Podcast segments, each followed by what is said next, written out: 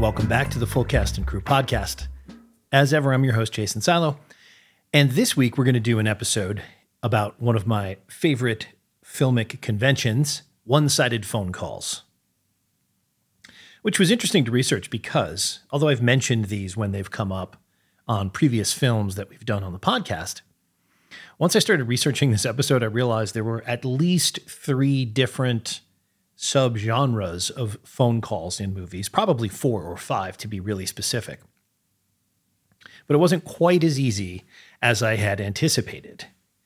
Uh, and I'm going to get into so I basically split the calls that came up most often as I sort of researched this fairly deeply, which was kind of interesting. I'll talk about that in a second as well. But I also found a brilliant supercut of phone calls in movies, which I'm going to play here. See how many of these you can identify. Hello. Hello? Who's there? I'm talking. Hello. Hello. Who is this? You know what this is. This is Jason Bourne. Wait a minute, give me somebody else. Ghostbusters, what do you want? Can you bring me my chapstick? Negative. Just do it. Listen. Listen carefully. This is an emergency call from Air Force One. This is the president. Connect me to the vice president, please. He wants to talk to you. Hello. This is Les Grossman. Who is this? Your worst nightmare. Now, wait a minute. Just hold on. This is your wake up call, pal. Who is this?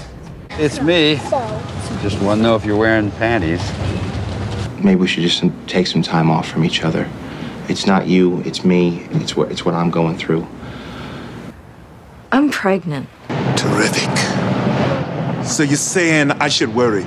You know how this is gonna turn out, don't you? You will be caught. You will go to prison. Where did you think this was going? Slow down now. What? Whatever you do, don't fall asleep. Marty, you didn't fall asleep, did you? Uh, Doc. Uh, no. I'm not trying to be dramatic, but I would rather be shot in the face and eat this stupid food. Put that cookie down! Now! Okay, okay. Look, um, where are you? We are at the spa at the hotel. What? I'm in a coffin. I don't know where. Please help. I'm scared. I will look for you. I will find you.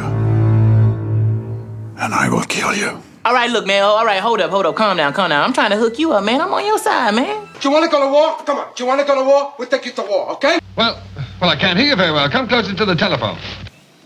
Sheriff's office, please. The caller is in the house. The calls are coming from the house. What is the transmission? Show me the money. If you shut up for five minutes, I can tell you where the money is. I can tell you where it is. Now listen, we can do this the easy way or the hard way. Whoa, whoa. Hold your horses, man. What, what's the problem? Help us, please! Come help us! We're trapped inside of here! Right. Well, I think if you were in trouble, you would have called the cops and not me. Now I got another call, okay?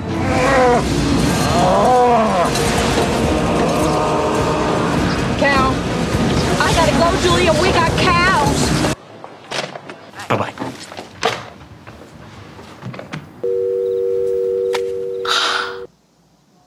Is this a fake hang up? It's a fake hang up. That's a brilliant supercut by the YouTube channel burgerfiction.com, which also includes, if you go there, I'll put a link to this in the show notes. It includes all of the names of the films in order of appearance. I'm tempted to read them all to you now, but I won't, as it's an auditory medium. So once you start diving into this, you realize that for screenwriters, using phone calls is frequently essential and often challenging in the sense that you can see in some of the ones that we're going to cover that some directors or screenwriters have taken trouble to try to do something new or different. Others rely upon their actors in different ways.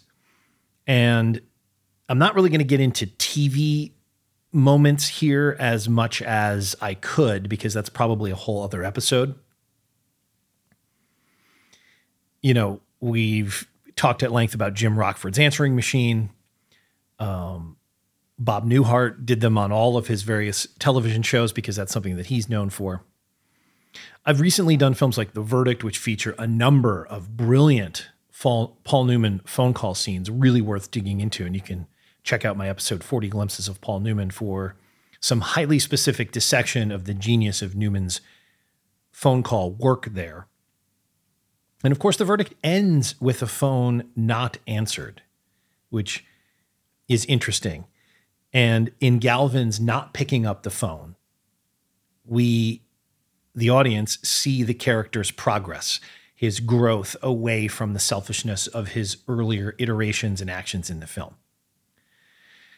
I'm not going to get too much into horror because, again, that's a whole other separate category. Phone calls and horror movies are really their own category. And it's interesting to think why that is. There's a vulnerability to being on the phone, obviously, in a scene, not only for the tropes and the conventions of when someone is on a telephone, their attention is focused on being on the phone. So things that happen behind them or on the sides of the screen can be used to great effect. Um, and obviously, directors have taken that to nth degrees, like Freddy's tongue coming out of the phone in A Nightmare on Elm Street. The trope of the calls are coming from inside the house, which you just heard excerpted in the supercut from Black Christmas, a 1974 film that Rick and I covered in our Weird Christmas holiday special uh, in December of last year. You can check that out or in A Stranger Calls from 1979, which gets a lot of credit for, I guess, quote unquote, inventing that trope. But of course, you just heard it in Black Christmas five years previous. So, of course, Drew Barrymore in Scream, there's the long phone call there that's sort of silly and ridiculous, but has become a famous thing. So, as I said, phones, cell phones particularly, have become a source of hand wringing by screenwriters that you can read about if you're weird like me and you like to look at Reddit threads where screenwriters basically post a version of the following, which is help. I'm writing a screenplay and the fact of cell phones basically ruins my entire plot. And I've only realized this now. What the hell can I do? And there's a, a lot of hilarious suggestions from other well intentioned screenwriters who suggest things like, how about you do a thing where all the people going away for the weekend agree to put their phones in a lockbox and other totally implausible scenarios that they're doing because the reality of a cell phone means that both in the immediate access to all of the world's information and the ability to communicate in a variety of different ways via text or call, FaceTime, it, it changes what audience expectations of character behavior is on screen. And you have to kind of deal with that in a way that as an audience member, you you don't really have to dig too deep into it. But it's pretty funny if you look at some of the screenwriting threads on Reddit. Here's another just little pet peeve. You know, I love, and I've talked, I think, about the tactile nature of 70s British telephones in particular.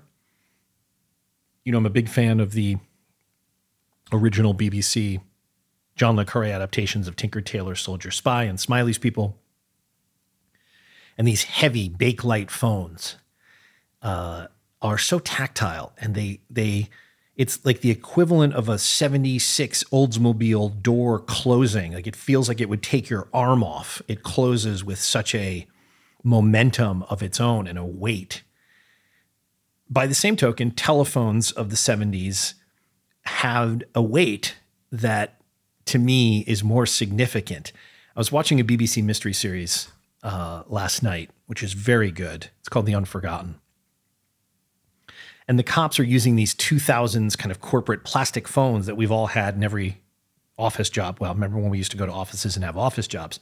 But those, I don't even have one anymore. That's how that's how beyond that we kind of are now. I don't have an office phone on my desk but those kind of corporate plastic phones that just don't have that tactile sense. I think of the scenes in Heat when Wes Studi's detective character on Pacino's detective squad is in their kind of brutalist, modernist detective uh, office, and Pacino exhorts them to get working on various angles of the case. And in order to do so, they're picking up these phones and they're hitting those digital dial tones. And it just doesn't, it, it, it works in its own sense, but it just doesn't have the consequence. It feels inconsequential and sort of cheap sounding. Now, another thing that I came across, I haven't seen this show, uh, the Oh Hello show that was on Broadway.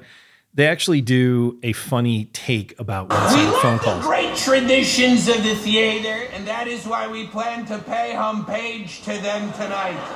For example, the one-sided telephone call. Oh, this is very good. The one sided telephone call. This is when a character in a play does a telephone call, but they repeat all the phone call information out loud to the other characters in stage. And now we humbly present the one sided telephone call. Oh, hello. Well, Chad, I'm sure. The police? That's who you are. A car accident? George's daughter? Her head ended up where? Are they talking? I'm on the phone. I'm on the phone, man. okay, I'll, well, I'll tell him. Well, Chad, I'm sure. Uh, George, my, my friend of all friends. uh, look at me. I have awful, horrible news, but that was a one-sided telephone call. So that's Nick Nick Kroll and John Mulaney, I think, did that. Oh, hello on Broadway. I don't really understand those characters. I'm not sure why they pronounce weirds str- words weirds words strangely, but there you have it. So I'm not the only one-sided telephone call freak out there. And what I like about that particularly is that they are they too split the pie exactly as I realized I needed to in this episode, which is there are true one-sided phone calls, which is in for the purposes of this episode, a phone call where the only person you hear speaking is the character that is on the phone call. You don't see a cutaway to other actors. You don't even hear another voice coming through the phone or hear the other side of the phone call. Obviously, right there in the name, one sided phone call. But what I realized is if you Google one sided phone call, you get a lot of calls that aren't actually one sided phone calls. Now, I mentioned that Bob Newhart is kind of the er protagonist of the one sided phone call. He's done these in his bits for years. Right now, ladies and gentlemen, Bob Newhart. This is a bit he does about Abe Lincoln talking to his modern Thank you very much. press secretary. Uh, many of you may have read The Hidden Persuaders. It's about advertising. And one of the points the book made was that the real danger of the public relations man or the advertising man was that they were creating images. And they felt that in the presidential campaigns, the candidates were really getting closer and closer together. There was no real difference between them. And you were really voting for the man. And this got me to thinking supposing this science were as far advanced during the Civil War as it is today, and there was no Lincoln. Now, the advertising people, realizing this, would have had to create a Lincoln. And I think they would have gone about it something like this. This is a telephone conversation between Abe and his press agent just before Gettysburg. Uh, Hi, Abe, sweetheart, how are you, kid? Uh, uh, how's, how's Gettysburg? Sort of a drag, huh? Well, Abe, you know them small Pennsylvania towns. you seen one, you seen them all. right. Uh, listen, Abe, I got the note. What, what, what's the problem? You're, you're, you're thinking of shaving it off. Uh, Abe, uh, don't you see that's part of the image? Right, with the, with the shawl and the stovepipe at the string tie. You, you don't have the shawl. Uh, where's the shawl, Abe? You, you left it in Washington. Uh, uh, what are you wearing, Abe? A sort of cardigan? so, you know, Bob Newhart, a master, a comedic genius, and a protag a a proponent of the one-sided phone call. uh, to such a specific degree. His bobble, his uh, his imp- imparting of the information in that way is great.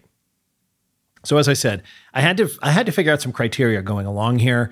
Um, so and then I was like, oh great. So I've got three sort of categories of calls.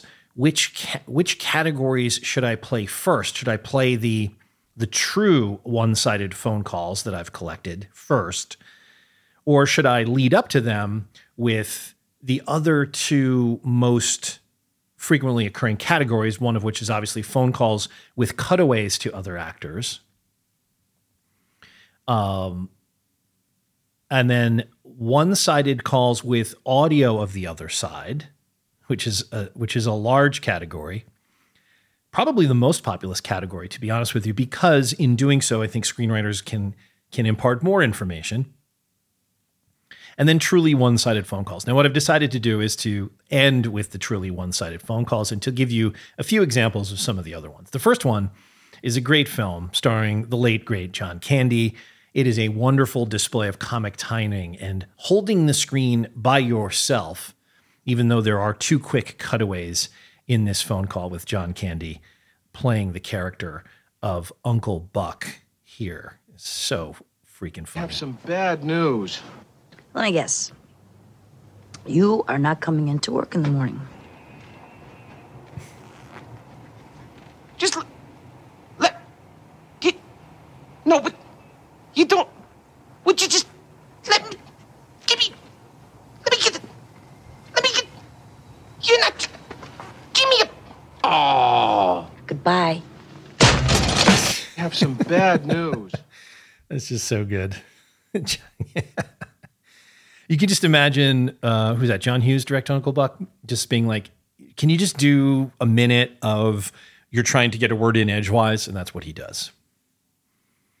Now I mentioned before that the verdict ends so pointedly with a phone not answered. One of the other most famous endings in movies, I realize, is phone related. How about the ending of Silence of the Lambs? That's such a great phone call moment. And also, it's such a great button because the film has ended already, ostensibly, right? They've caught the killer. And then there's this, you know, sort of cocktail party scene that's played for a bunch of laughs. And you don't see this coming the first time you've seen the film. Of course, now it's so iconic. But at the time, it wasn't a thing that you kind of saw. So Starling gets a call. Starling. Well, Clarice, have the lambs stopped screaming? Dr. Lecter. Don't bother with the trace. I won't be on long enough. Where are you, Dr. Lecter? I have no plans to call on you, Clarice. The world's more interesting with you in it. So you take care now to extend me the same courtesy. You know I can't make that promise. I do wish we could chat longer, but I'm having an old friend for dinner. Bye.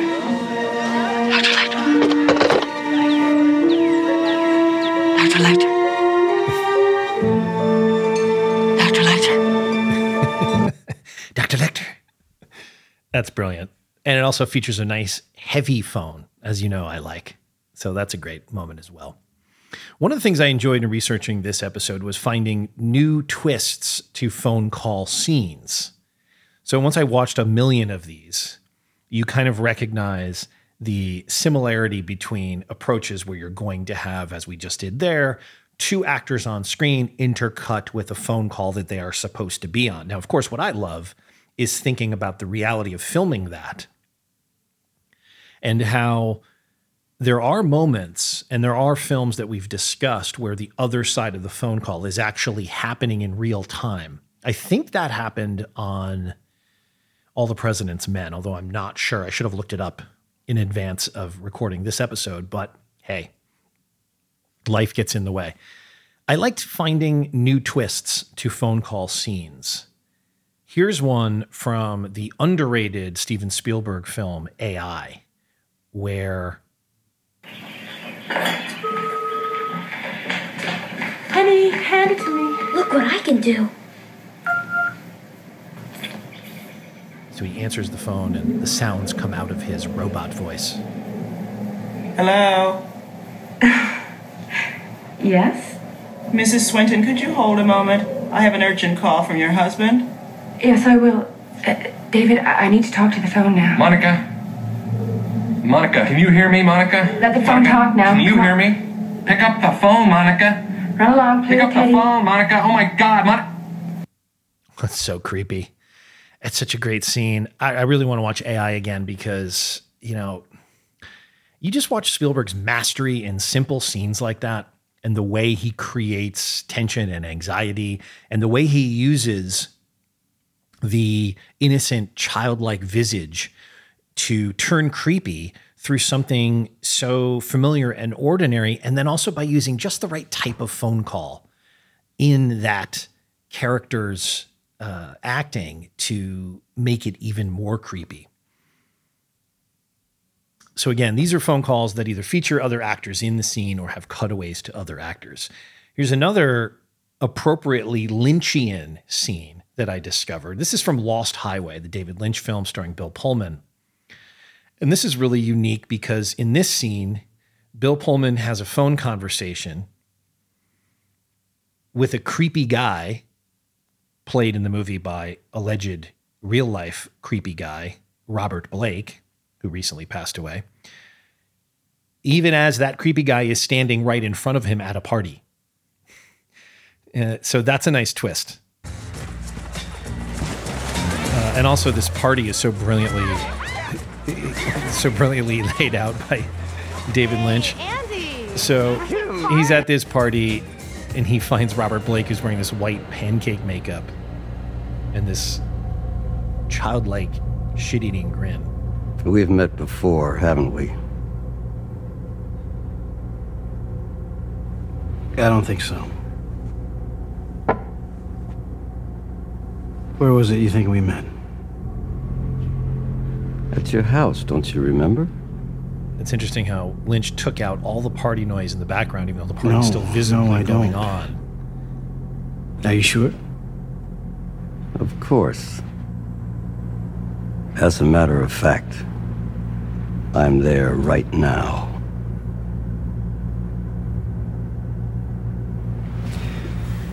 What do you mean you're where right now?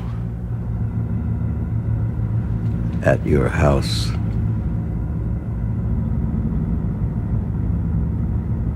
That's fucking crazy, man.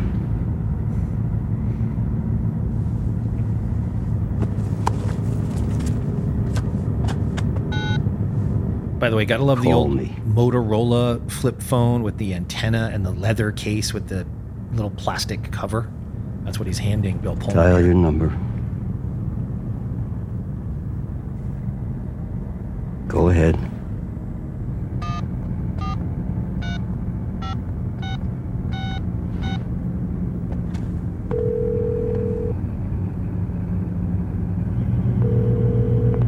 I told you I was here. How'd you do that?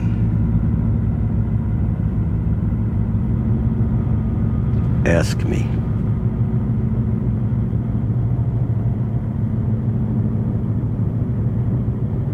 How'd you get inside my house? You invited me.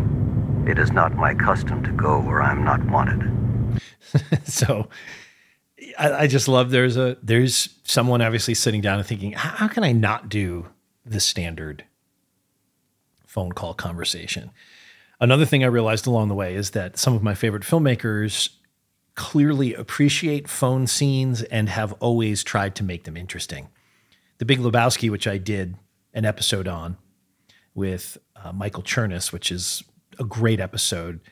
It's one of the films I've did on the I've done on the pod where I wasn't a huge fan of the film before going into it, and then kind of really was finally able to be open to the genius of it. And now it's one of my favorite Coen Brothers films. This is an interesting phone conversation used in the scene between the dude, played by Jeff Bridges, and Julianne Moore and David Thewlis, who play these ridiculously over the top art world characters. And This is great because it's almost kind of a non-verbal phone call scene in a way that's unique. This is a very complicated case, Maud. You know, a lot of ins, a lot of outs, a lot of what have yous, and uh, a lot of uh, strands to keep in my head, man. You know, a lot of strands in old Duder's head. Well, if Uli doesn't have it, then who does? Is Sandro about the Biennale? Uh, look, I have to take this. Do you still have that doctor's number? Oh, no, really, it's, not even- Sandro about the Biennale. Oh, please, Jeffrey, I don't want to be responsible for any delayed after effects. Dimmi, Sandro. Sì? After Effects. Sì? Sì? Che ridicolo!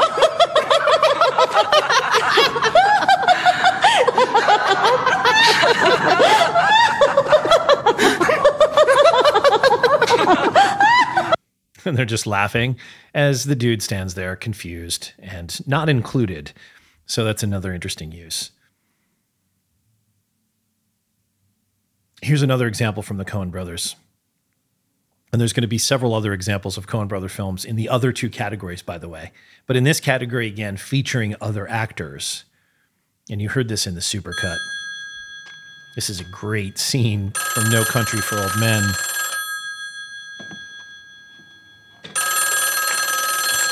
Again, old school, heavy phone. Javier Bardem, so brilliant. Hello? Yes. Is uh, Carson Wells there? Not in the sense that you mean. Because he's just killed him. You need to come see me. Who is this? You know who it is. You need to talk to me. I don't need to talk to you. I think you do. Do you know where I'm going? Why would I care where you're going? I know where you are. Yeah, where am I? You're in the hospital across the river, but that's not where I'm going. What's amazing about this scene is even though it intercuts between Javier Bardem in the apartment or motel room where he has killed this character um, that the other guy is looking for. I can't remember his name. Oh, what's his name? Llewellyn Moss, played by. Why does this always happen to me right when I'm in the middle of taping? I'm hoping that you're yelling out the most obvious answer. Josh Brolin, for crying out loud, Jason. Jesus Christ. So Josh Brolin is never shown. He's he's on the phone, but his back is to the camera.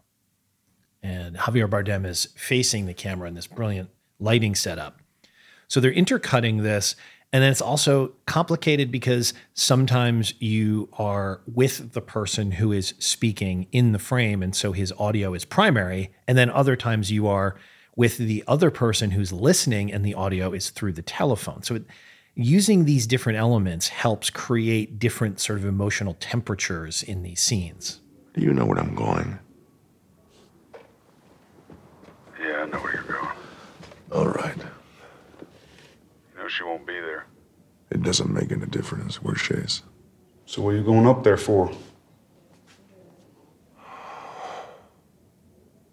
You know how this is gonna turn out, don't you? Nope. I think you do. So this is what I'll offer. You bring me the money and I'll let her go. Otherwise, she's accountable. The same as you. That's the best deal you're gonna get. I won't tell you you can save yourself, because you can't. Yeah, I'm gonna bring you something, all right? I Decided to make you a special project of mine. You ain't gonna have to come look for me at all.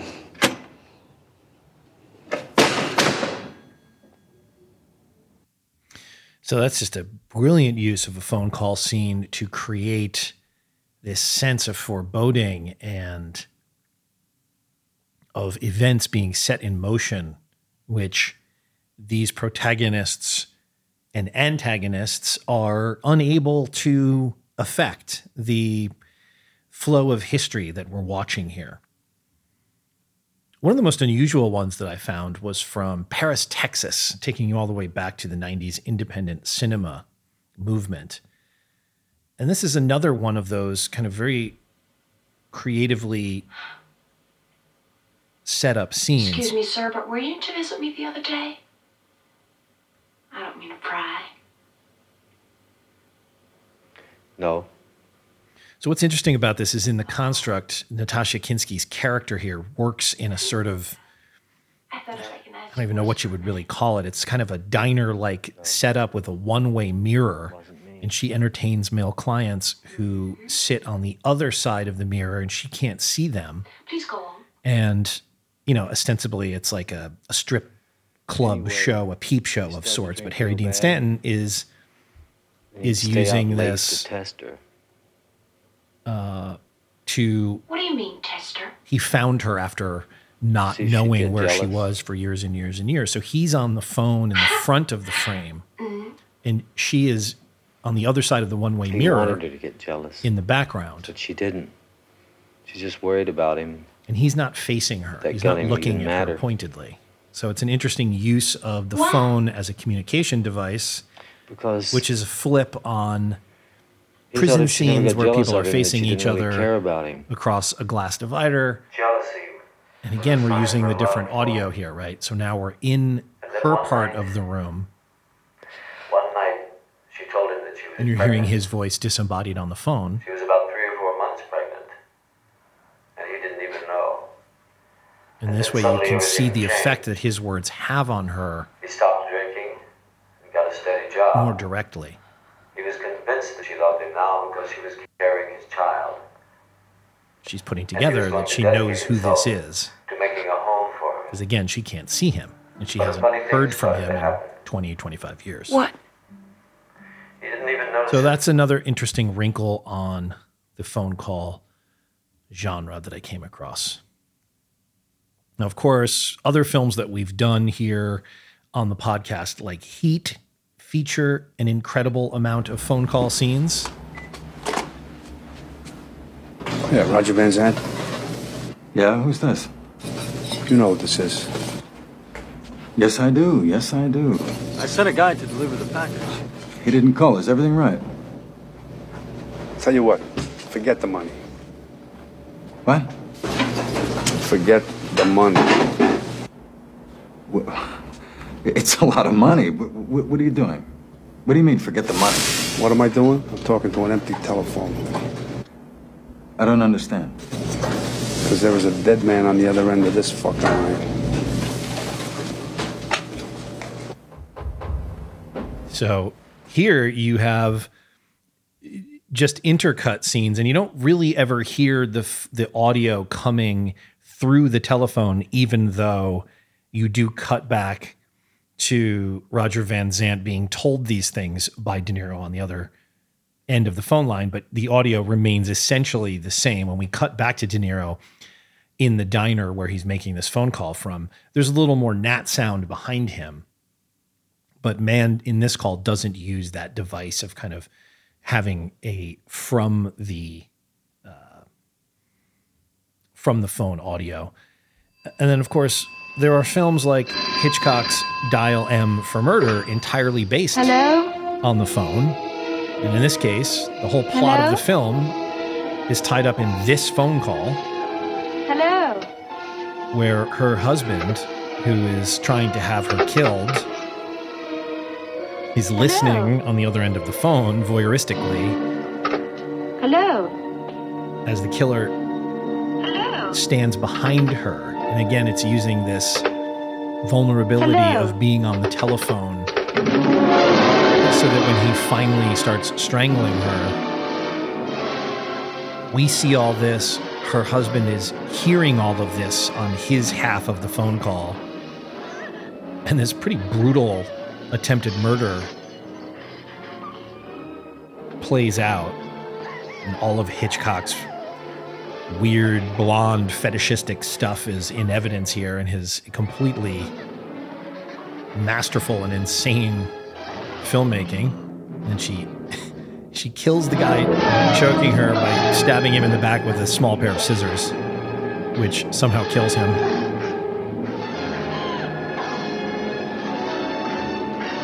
I guess Hitchcock does it nicely so that he falls on the scissors, and I guess we're meant to believe that penetrates his heart. And then they end up having a phone call because, again, her husband is on the other end of the call. Well, she doesn't know that because he never identified himself. He's not expecting to hear her be alive. Margot? What's that? Darling, it's me. Oh, Tony. Tony, thank God. Come back at once. What's the matter? I can't explain now. Come quickly, please. And you can hear again Pull yourself together. What is it? how the audio playing through the phone receiver is such a part of the Did he get away? toolbox here when directors are using telephone call scenes in films. So, those are a few selections from phone calls with cutaways to other actors. Of course, there are scenes from films which which which use other actors that are among Maguire did it at the most famous in the That's whole my, movie. This is Cleo. Hey. Jerry Maguire. This is a whole like very complicated I think you're making a big mistake. Two That's guys. I'm concerned dialing- about family. I'm concerned about having one-sided phone if you calls, Stay here, I don't know what's going to a happen. few Yeah, I'm sorry. I have a long-standing relationship cutaways with to SMI. You know, and I, uh, other I want sides to of ask you the something. Do you think Maguire knows what it's like to be a black guy? Bob Sugar, he, he's uh, he's a, he's a entertaining, funny. He said, "I don't know what it's like to be a black person. I'm Mr. Black People." Like I say, I mean, I mean, don't make it harder than it is. Yeah, I've got to be honest with you. This is very personally distressing for me. I haven't seen you since we were with that stripper in Laguna Beach. You remember her name? No. I do. It was April. That's my job. To remember the names of skanks that you bang on the road. That's what I do. It's not about the money. I do it all for you. Hello, Mary Lee. It's Jerry Maguire still holding for Katerina. Hey, I'm talking about money, ho! Well, I got to tell you, it's you know what? It's been a great Has Jay. Mohr Are you in or ever been you more perfectly It's not show cast? friends. It's show business. You are it. And then, of course, where do we end up? Jerry, I want to cry for. Personal attention. We end up here. I said more personal attention. This is probably the, is the most famous phone call scene in all of I will movies? kill for you. Pretty I will much up maim there, for I you. would I will rape and pillage for you. I am a valuable commodity. I go across the middle. I see a dude coming at me, trying to kill me. I tell myself, get killed, catch the ball. Booyah, touchdown. I make miracles happen. I just need to know: Are you in or are you out? I'm from Arizona, Jerry. I broke Arizona records. Rod. I went to Arizona State. Rod. I'm a sun devil, man. And now you want Arizona dollars. Exactly. I understand I'm- what you're saying, Jerry, saying, I'm Rod. sitting here with an ant problem. I got ants going up and down my hallway. my brother TP's room is flooded with water. Look at this. Rod. We got a flood in TP's room, Jerry. Hang on. Say hello to Jerry Maguire. Rod, listen. Hello, brother Maguire. Hello, TP. Jerry, my house is falling apart. Nobody's looking out for Rod Tidwell. We don't know where we're gonna live in a year. And I'm supposed to be a superstar, man. Rod, I need a decision from you. Are you in or are you out? And you are gonna be so happy you stayed with Bob Sugar because I am the fucking Terminator. I am a role model, Jerry. I have a family to support. Hear me? Uh. I want to stay in Arizona. I want my new contract. But I like you. Yes, I like you, Jerry. My wife likes you. You're good to my wife. I will stay with you. That's that's great. I'm very happy. Are you listening? Yes. That's what I'm gonna do for you. God bless you, Jerry. But this is what you're gonna do for me. You listen, Jerry? Yeah. What, what, what can I do for you, Rod? You just tell me what can I do for you. It's a very personal, very important thing. Hell, it's a family model. Are you ready, Jerry? I'm ready. Just want to make sure you're ready, brother. Here it is. Show me the money. Spot for a Glock. I took a loss over floss, but still got a knock. Okay, you get the point. I'm I'm sucking. I'm getting sucked into watching Jerry Maguire, which typically happens.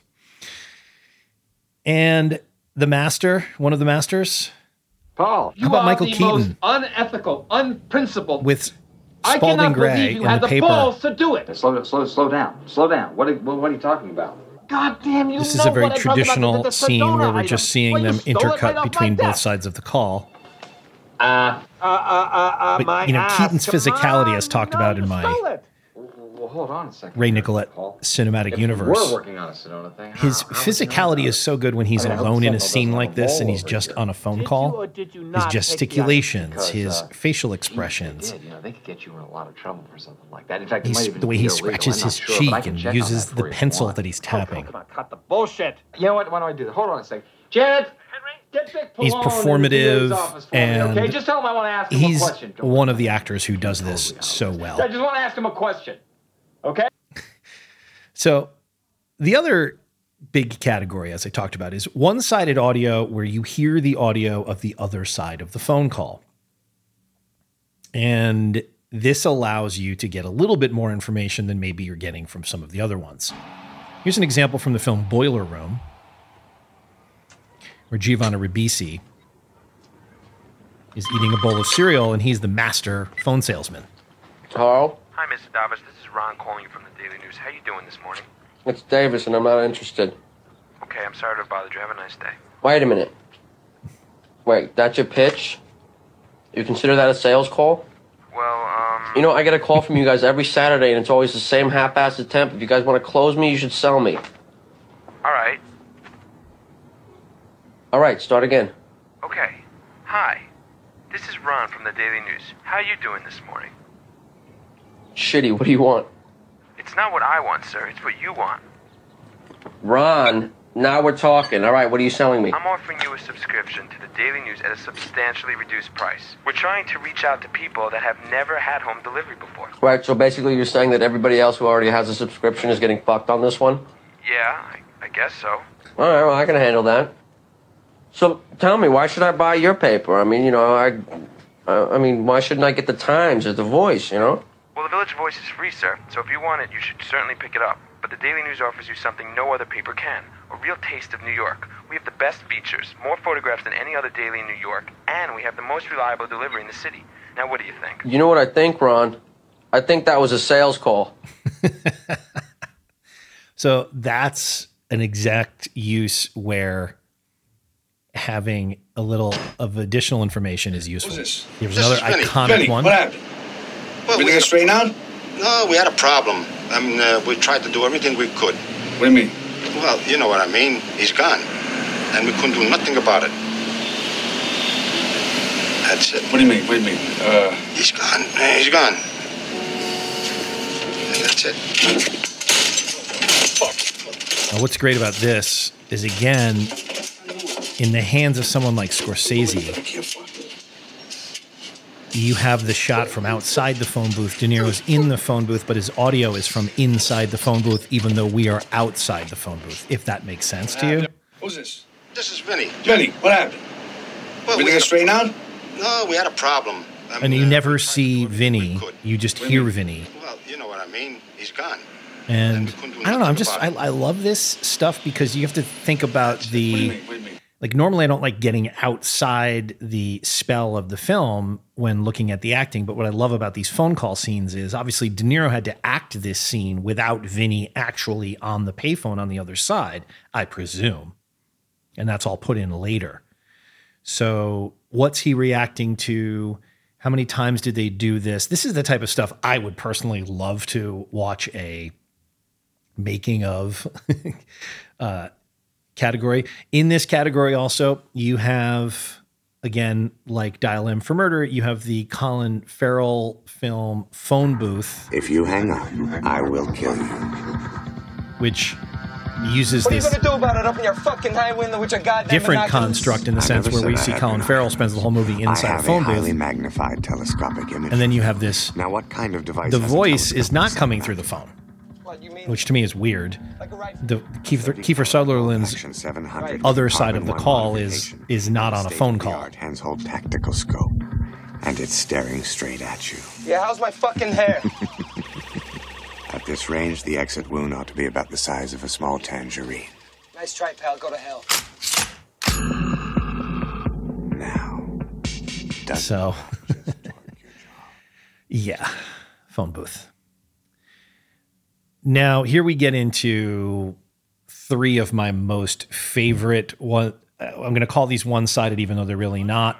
This is Riley Diefenbach from GMAC. Riley Diefenbach Real calling good. How you doing? Pretty good, Mr. Lundegaard. You're damn hard Jerry to get on the Lundegaard in. Fargo. It's pretty darn busy here, but that's the way we like it. Well, that's for sure. Now, I just need on these last uh, these financing documents that you sent us. I can't read the serial numbers of the vehicles. Yeah, but I, I already got the. It's okay. The loans are in place. I already got the the what the. Yeah, the uh, three hundred twenty thousand. You got the money last month. Yeah. So we're all set then. Yeah, but the vehicles that you're borrowing on, I, I just can't read the serial numbers on your application. Maybe if you could just uh, read them. Yeah, but the deal's already done. I already got the money. Yes, we have an audit here. I just have to know that these vehicles you're financing with this money that they really exist. Yeah, well, they exist, all right. no, I'm sure they do. But I, I can't read the serial numbers here. So if you could read me some. yeah, but uh, see, um, I don't have them in front of And me. this one's a little don't I just different fax you over a because the Riley Diefenbach side of the call is so involved. It contains much of, I don't want to say the humor because it's really uh, the obfuscation part of the call that we're looking at that is so funny. And then another great example, and also a great use of these phones, Jerry Lundegaard. All right, Jerry, you got the phone is yourself? when Buscemi calls Well, Jerry. yeah. You know what this is? Well, yeah, I got an idea. And what's great How's that is we never see out? Buscemi here. We just hear him. Jerry. Well, what do you mean? Things have changed. Circumstances, Jerry, beyond the uh, acts of God, force majeure. What the? How's Jean? Who's Jean? My wife. Oh. What the? She, she, she, she's all right, but there's three people of been Brainerd who aren't so okay. So this is a great uh, use of William H. Macy is just a master of being on these phone calls. And then, of course, the iconic, the forever, the brilliant I'm turning in, Norm. Mike Yanagita. Here it is, throwing off the larval envelope.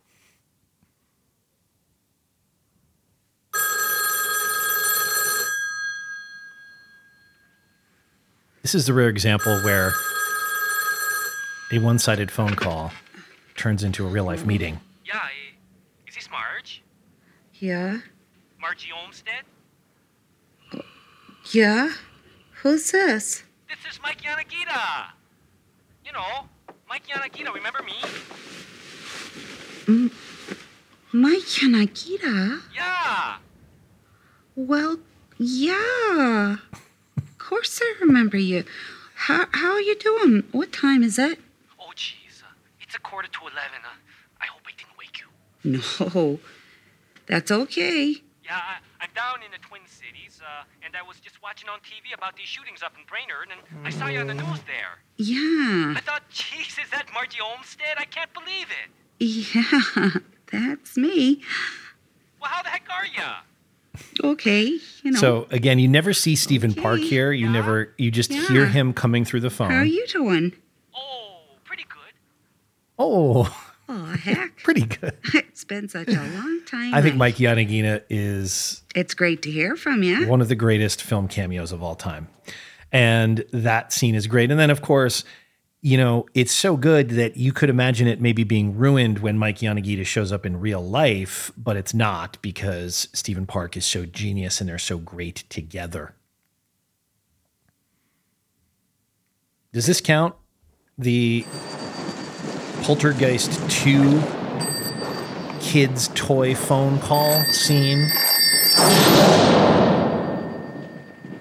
It's a great creepy trope, right? The toy that shouldn't actually be able to receive phone calls that's ringing.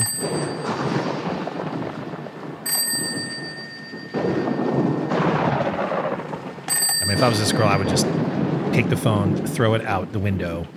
Hi, Grandma? Do you have wings now? My ballerina costume does.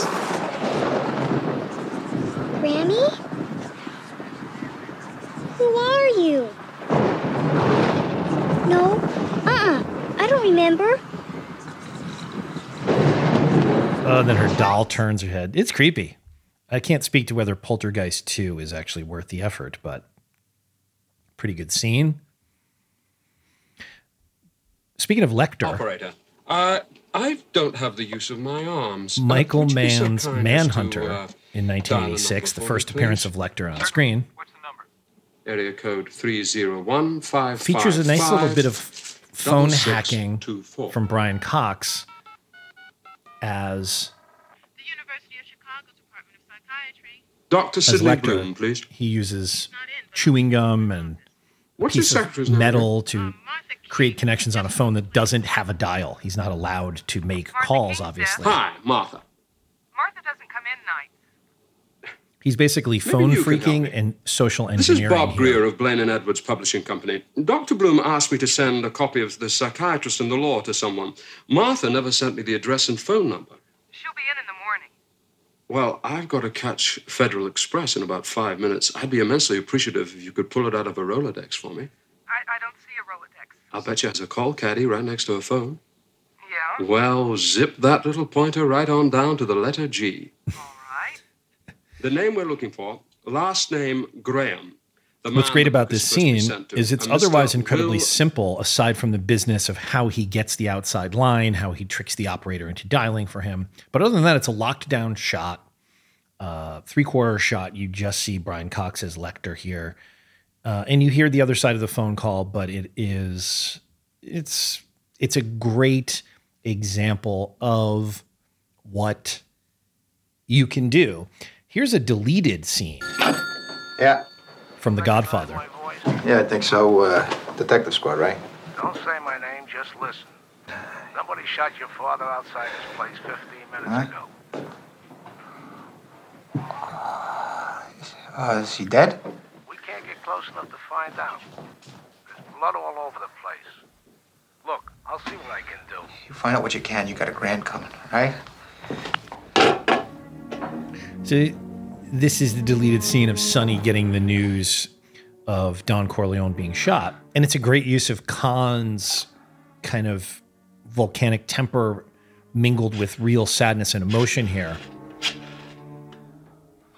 You know, so obviously this is Sonny receiving the news, whereas before and in the film, the news is Oh, imparted to us through Diane Keaton and Al Pacino walking by the newsstand. So it's a little bit more of a dynamic scene there, and Pacino's character getting the news is a bit more. Um, it's a bit more appropriate for where the film is going, so you can see why they deleted that scene. Now, Lost in America, as noted, I'm not going to play it again here because I just covered it, but there's a one of my favorite. I'm calling it a one-sided phone call, even though it's sort of not really a one-sided phone call because, but it is a unique one in that it is um, Albert Brooks doing both sides of the call. We see him on his office phone talking to Hans, the Mercedes dealer. It's brilliant. Nashville had some great ones. Fast Time has some great ones. The Insider has some great ones. A bunch of episodes that I've done here are probably where I've shouted these out in the past. Now, I could have done an episode entirely about one sided phone calls using only All the President's Men which is another episode I've done here on the podcast. You can check that out. It's one of my very, very favorite films. This film contains, I don't even know how many, I'd have to count them. There probably is enough. I've got three that I excerpted here just to show you the different ways that they're used geniusly. I, I know I shouldn't be telling you this. Uh, I gave it to Mr. Stans. Beg your pardon? I, I gave it to Stans. Maurice Stans? The head of finance for Nixon? Yes, in, in Washington. Now he's doing there, Robert Redford is doing there what they what Nick Kroll and John Mulaney were making fun of in Hello, where he's he's, he's giving you the information about who Stans McGregor. is. Mr. Dahlberg. I'm sorry. Thank you very much. And what's great about these scenes are that when you have actors the caliber of of uh, Redford, you can impart information on his face in the same way you can with Dustin Hoffman, and they are both such Yes, ma'am. expressive I withdraw. listeners. Beg your pardon? The truth is, I don't have uh, a, a card that says Mr. Hunt took any material. So in this scene where the librarian comes back on the phone and starts Never lying getting material for. I do To remember getting Bernstein. material for somebody, but it wasn't for Mr. Hunt. Right. The truth is, I didn't have any requests at all for Mr. Hunt. Oh. The truth is, I don't know any Mr. Hunt. Uh, Uh, I was just wondering if any. his, his uh, reporter if you trick here of just allowing Oh, silence to fill the call so that she feels obligated to continue saying more things is a great use of the medium here as well. And he has another kind of important critical moment oh, when wish I knew if we could print this. Oh, wait a minute. You know, we didn't make a when Robards cents, but once they did is un- All right, unsure whether he can go with the story, and Bernstein is on this call where he's he's basically using lack of response as confirmation, which is which It's is against the law for you to say interesting. anything. If there's some way you could warn us to hold on the story, we'd appreciate it. I'd really like to help you, but I can't. Look, I'm gonna count to ten, all right? If there's any reason we should hold on the story, hang up the phone before I get to ten. If the story's all right, you'll just be on the phone after I get to ten, all right? Hang up, right? That's right. You got it? Yeah. We're straight. All right, I'm gonna start counting. Okay? We all right? Yeah. Okay, I'm counting. One, two, three, four, five, six, seven, eight, nine, ten. You got it straight now? Everything okay? Everything's fine. So that's a great use of non-responsiveness in order to convey plot using the phone call. One of my more favorite recent examples is De Niro in The Irishman. Joe. Joe. It's it's Frank. Yeah. Yeah. So he has just killed Jimmy Hoffa. Now he's calling Hoffa's widow, who he's close personal friends with. He's got. He's got to be. You know, you got to think positively. It's just, you know, it ain't that long. You just. But do you do, do you know you know. No, no, no. I mean, you know, maybe, uh, maybe he did something like the Joe Bananas thing where he, you know, had himself kidnapped and then came back, but he wasn't hurt. Nothing happened. Maybe he, he maybe he just felt, you know, he, he wanted to get to clear his head a bit. But you gotta just think that it's gonna be okay. It's gonna be okay. It's gonna be okay. He's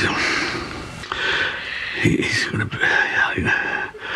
If you, if you need anything, I'm here for you. What's incredible here is both sides of this call are so well acted. Yeah, I'll call. I'll, call you. Oh, We're, we obviously are just in a simple lockdown shot with De Niro, and his acting is front and center, of course. But I mean, her emotional reaction on the other side of the call is what he is bobbling about. Huh? Oh, okay, Joe. Okay, okay, okay. Talk to you later. Bye. Bye. I mean, he can't believe what he's done, and it's it's almost the killing itself was a a betrayal and a heinous act, but the call to the widow, which he knows he has to make in order to keep up the pretense that he didn't do it, is almost a worse offense in in the sense that he has to add insult to an injury she doesn't know he is the source of. And that's kind of crazy. I wanted to throw in another outlier scene. Manhattan, please. Could I have the number of a Peter This is from Patzak? After Uh, Hours, P A T Z A K. which I also did on the show. On Mulberry Street. The great Catherine O'Hara screwing up Griffin Dunne's Paul's attempt to Five. dial. Eight, one, nine, six, two.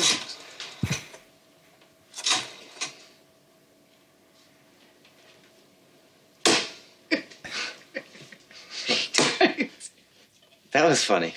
That was funny. Just- Patzak, please. P A T Z A K on Mulberry Street, Manhattan. Thank you. five, eight, six, two, Don't. nine, Don't. three, eight, zero. Oh,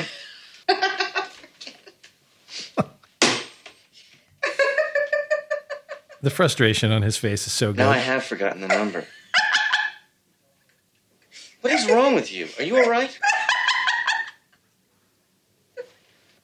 I have had a terrible, terrible night. Do you? Catherine O'Hara, one of the great comic actors of all time. Of course, another scene Look, fuckstick. From I'm a film. busy, so why don't you get the hell out of here before I snap your dick off and jam it into your ass? that has become No, not you, Ellen. Almost I will rip your tits off if you don't get me. better known in the film itself is Tom Cruise's cameo as Les Grossman. Hey, Tugger in Nuts, I've got Thunder. you on speakerphone. I'm standing here with Les Grossman, and he is dying to tell you why he has apparently wiped his ass with the TiVo clause from your contract. We are Flaming Dragon. Speedman is with us now. For 50 million, you will get him back. Now you're gonna get those. Who, who is this? I got to do greatest cameos and cover this cruise thing. I actually just found my ticket book the other day, which is in the late 90s. I kept all my movie theater tickets and I would just put them in this little notebook when I came back from the films. And I noticed that my wife started putting in some tickets after I kind of stopped. This is Les Grossman. Who is this? This is Flaming Dragon! Oh, okay, Flaming Dragon. Fuckface. First, take a big step back and literally fuck your own face! My wife wrote next to the tickets for this that she didn't even realize it was Tom Cruise Is my territory. So for the entire film, which was actually a pretty common occurrence for people because Cruise looks so different and has these prosthetic hairy forearms. It's just so good. Scorched earth, motherfucker! I will massacre you! I will fuck you up! And it's so brilliantly acted. You do see the flaming dragons portion of the call, and then of course the iconic toss of the phone at the end is so good. So let's get to the truly, truly one-sided phone call examples. This is another one you heard briefly in the beginning. It's Jon Favreau's brilliant, excruciatingly awkward and uncomfortable Hi, this is Nikki. Leave a message. Multi-take acting. Hi, uh, Nikki. This is Mike. I met you at the um, at the Dresden uh, tonight. Uh, I just called to, to say that I had a great time, and you should call me tomorrow or in uh, two two days, uh, whatever. Anyway, uh, my number is 213 555 4679. And of course, what's genius here is again, I've always loved the fact that that movies and TV shows use 555 in order to put forth telephone numbers. And it's just such a weird thing to me every time it happens because I understand why they do it because there are no 555 telephone numbers. But it also calls attention to itself in a way. And there are a few films, and I should probably dig them out, where they've used real numbers. And in some cases, filmmakers who are insane like me would actually have a real number that if you called connected to a machine or a recording that had something to do with the film. That's happened as well. And Hi, this is Nikki. Leave this is just again a great use of a series 555 4679. That's it. of phone Just calls that number. gets increasingly Anyway, was, uh, awkward and uncomfortable and results in him breaking up with her on the telephone, even though they've never uh, actually hang out had a and date. uh, see where it goes because it's nice and uh, you know expectations. So okay, thanks a lot. So what's great also is looking at swingers now is like how funnily dated it is. He's sitting here in his wife beater t-shirt with his chain attached to his wallet, all of those Los Angeles early 90s vibes that are kind of funny to look back upon now. Know, here's I'm trying to think if there's another example of this. This is from Planes, Trains, and Automobiles. Jean Marie, you're a stitch. no, Mom's gonna do the turkey. Yeah, Dad wants ambrosia, so I guess we gotta The get great those miniature Edie marshmallows. McClurg. And I'll do the crescent rolls, and you do the cranberries. You know I can't cook. Oh. yeah. Well, I'll see you tomorrow then. Gobble gobble. oh, Bye bye.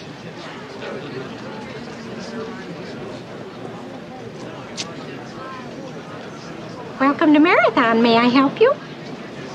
Yes. How may I help you? You can start by wiping that fucking dumbass smile off your rosy fucking cheeks. and you can give me a fucking. What's brilliant about Edie McClurg in this is in the first part of the scene, you know, we see that Steve Martin has been through hell and he's just simply waiting in the rental car really line. don't care for the way you're speaking to me. And I really don't care for the way your company left me in the middle of fucking nowhere. So her first part, she's on a one-sided phone call. We never hear the other side of her call, which is brilliant.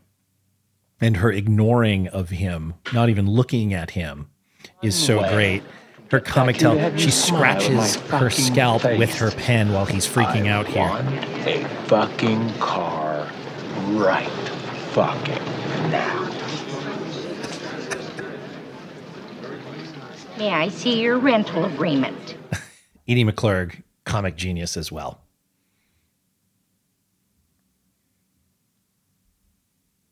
What is this movie? Hi there. This is Mike Donnelly. I Oh. work over here at the recreational Black center. Sheep. To be honest with you, I pretty much run the place.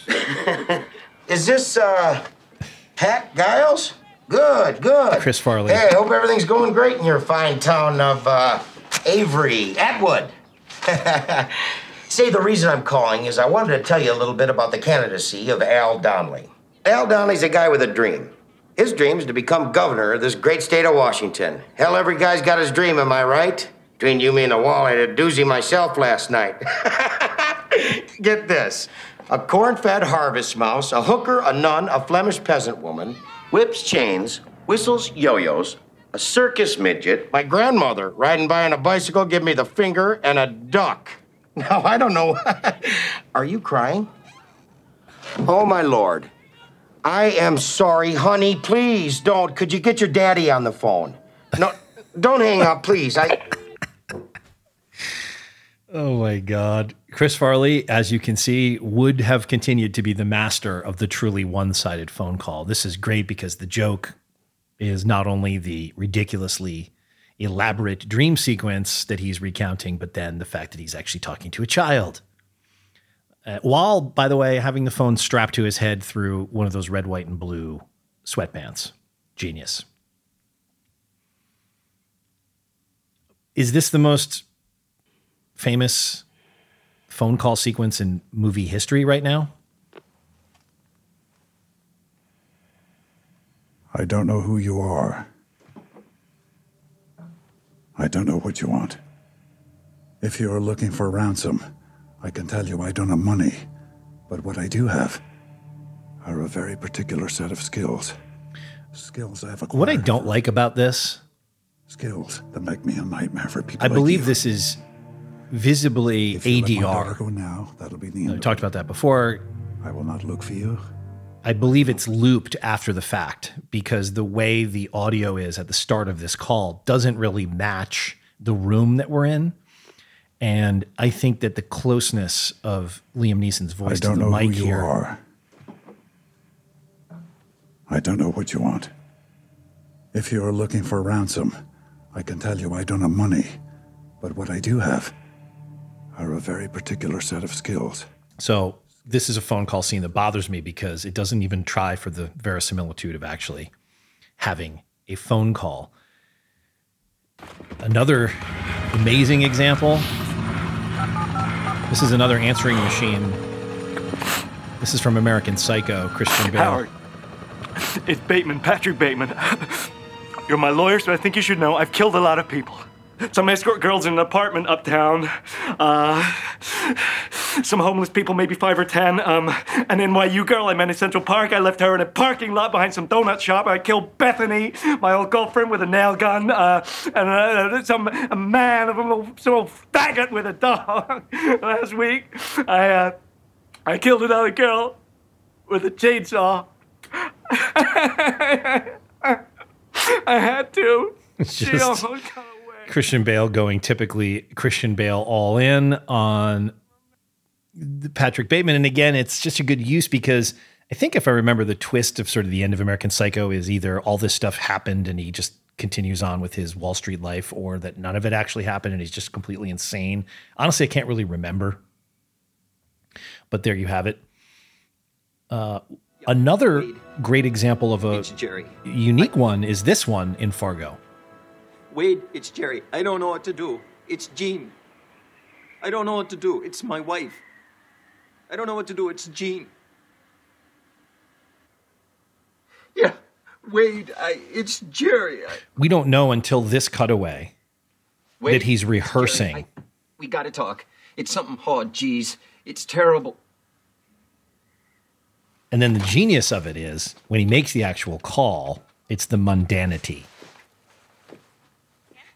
Uh, uh, yeah, Wade Gustafson, please. That's the most. Wade Gustafson, please. That's like the thing they'd play back to you when they're interrogating you to prove that you had premeditated this kidnapping of your own wife. I'm going to end here with just two more. Another De Niro one. This is Hello, Betsy. so brilliant from Hi, it's Taxi Driver. Listen, uh, I'm I'm sorry about the the other night. I didn't know that was the way you felt about it. This is the this is of course the phone call that he's making after Travis took Betsy on a date to see a porno movie in that excruciatingly awkward sequence. And here he is calling her from a payphone in an in a hallway in an apartment and it and the apartment has three telephones on the wall. One of them is sort of an intercom type device. The other is kind of a house phone, which has a rotary dial. And then he's on the iconic New York City payphone here. And this is again, from the majority of this call, just a simple shot with De Niro not facing us. And we don't hear anything on the other call. The other Well, I, the I. I didn't know that was the way you felt. I I, I would have taken you somewhere else. Uh, are you feeling better, or well, maybe you had a, a virus or something, 24-hour virus. You know, it's gonna happen. Yeah. Um, you uh, you've been, you've been working hard. That was yeah. Uh, would you like to have uh, some dinner uh, with me um, the next, you know, a few days or something? Well, how about just a cup of coffee? I come by the, uh, the headquarters or something, and we could. Uh... Oh, okay, okay, okay. Uh, okay. Did you get my flowers in the? You didn't get them, but I sent uh, some and then the camera pans to the right and it shows the hallway and the street open Yeah. At Well, the far end of the Okay, hallway. okay. Can, can I And call you again? is now Uh, off camera. Then tomorrow, or the next day. His desperation Uh, mounting. No, I'm gonna. Okay. Yeah. Sure. Okay. So long. it's such an incredible scene and to think about why you're not hearing her part of the conversation it makes it more desperate because if you could hear her kind of you know from frumming on the other end of the call obfuscating attempting to kind of put him off or dissuade him or ultimately just saying no to the concept of an additional date with this guy it would actually be less effective i think than just observing and hearing through Travis's end of the phone conversation Um, alone You uh. the You've been, working hard. Was. Yeah. just how it's not happening. Uh, would you like to have uh, some dinner uh, with me um, in the next, you know, few days or something? Well, how about just a cup of coffee? I come by. you know that silence which then he comes in oh she's obviously saying no giving him an excuse and then well well how about a cup of coffee which she says no to as well and it's just again these these scenes in the hands of masters can do so much more than impart the information they're here to impart and so speaking of masters there's only one Listen, I, I can't hear too well. Do you suppose you could turn the music down just a little? Oh, that's much better. This is Peter Sellers and Dr. Strangelove. Yes. calling his Fine, I can hear you now, Dimitri. Dimitri Clear and plain and coming through fine. To I'm explain to coming him through that nuclear weapons have been launched against the Soviet Union. Well, then, as you say, we're both coming through fine. Good. Well, it's good that you're fine and, and I'm fine. I agree with you. It's great to be fine. now then, Dmitri, you know how we've always talked about the possibility of something going wrong with the bomb. The bomb, Dimitri. The hydrogen bomb. Well, now, what happened is um, one of our base commanders, he had a sort of, well, he went a little funny in the head. You know, just a little funny. And uh, he went and did a silly thing. Well, I'll tell you what he did. He ordered his planes to attack your country. Uh, well, let me finish, Dimitri. Let me finish, Dimitri. Well, listen, how do you think I feel about it? Can you imagine how I feel about it, Dimitri? Why do you think I'm calling you? Just to say hello? Of course I like to speak to you. This is such a brilliant satirical piece of writing and now, performing and production Dimitri. I'm just design. calling up to tell you something The terrible echo of his voice in this It's set. a friendly call. Of course it's a friendly call. Listen, if it wasn't friendly, you probably wouldn't have even got it. if it wasn't friendly, you probably wouldn't have even got it. So, those are just a few examples of what we're calling broadly one sided phone calls. Not all of them are truly one sided, but those that I played here at the ending portion are. I would love to hear of the ones you have thought of that I haven't thought of. So, please reach out and let me know of any ones that I've forgotten. And I will be back next week with another episode of the Full Cast and Crew podcast, recorded entirely through a telephone.